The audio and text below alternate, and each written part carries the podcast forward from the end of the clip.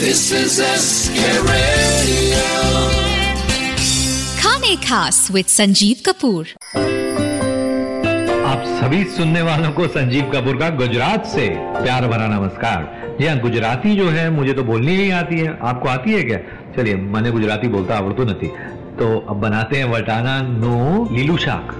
जी हाँ ये जो है मटर के साथ में एकदम न्यूट्रिशियस गुजराती प्रिपरेशन है। इंग्रेडिएंट्स नोट करें, मटर के दाने चाहिए करीब डेढ़ कप, एक इंच का टुकड़ा अदरक का, दो हरी मिर्च, दो बड़े चम्मच तेल चुटकी भर हींग, आधा छोटा चम्मच मस्टर्ड सीड यानी राई, सरसों, दो छोटे चम्मच धनिया पाउडर एक छोटा चम्मच जीरा, आधा छोटा चम्मच लाल मिर्च पाउडर नमक और गरम मसाला पाउडर चाहे तो आधा छोटा चम्मच। बटाना नू लीलू शाक अभी तैयार होता है। कहाँ जाने, कहीं ना जाए भाई, मैं आपके साथ हूँ।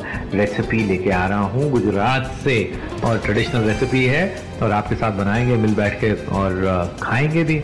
आप बनाएँगे, मैं खाऊँगा, मैं बनाऊँगा, आप खाएँगे। चलिए देखते हैं करना क्या है, कहीं ना जाए। Like this Sochcast? Tune in for more with the cast app from the Google play Store.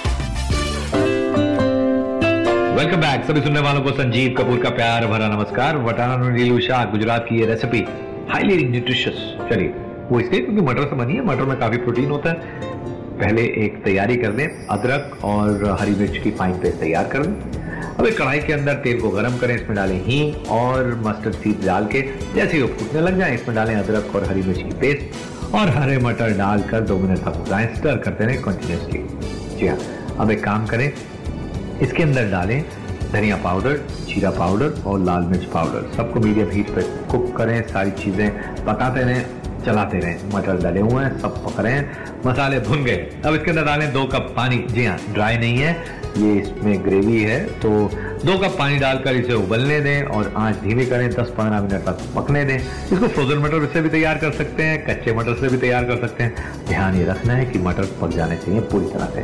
फिर इसमें डालें नमक, गरम मसाला पाउडर और इसे परोस दें गर्मा गर्म बटाना नीलू शाक, रोटी, चपाती, राइस पूरी किसी के साथ भी खा सकते हैं, इस सब्ज़ी को। रोज खा सकते हैं। जी हाँ।